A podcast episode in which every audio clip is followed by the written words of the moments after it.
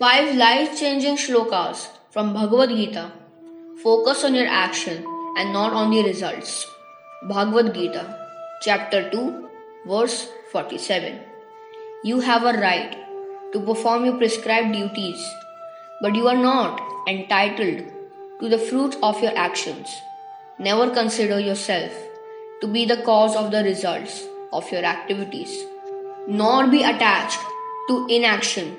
Be fearless. Soul is neither born nor does it ever die. Bhagavad Gita, chapter 2, verse 20. The soul is neither born nor does it ever die, nor having once existed does it ever cease to be. The soul is without birth, eternal, immortal, and ageless.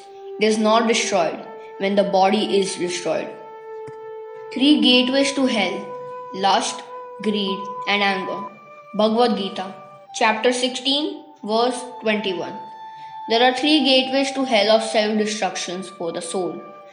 These are lust, anger, and greed. Therefore, one should abandon these three completely. Become stable like the ocean. Bhagavad Gita, chapter 2, verse 70.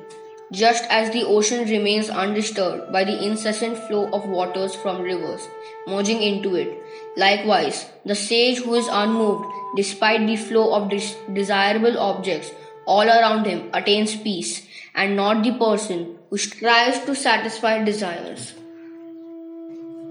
Learn to tolerate. Nothing is permanent in this world. Bhagavad Gita, chapter 2, verse 14. O son of Kunti, the contact between the senses and the sense object gives rise to fleeting perceptions of happiness and distress. These are non permanent and come and go, like the winter and summer seasons. O descendant of Bharat, one must learn to tolerate them without being disturbed.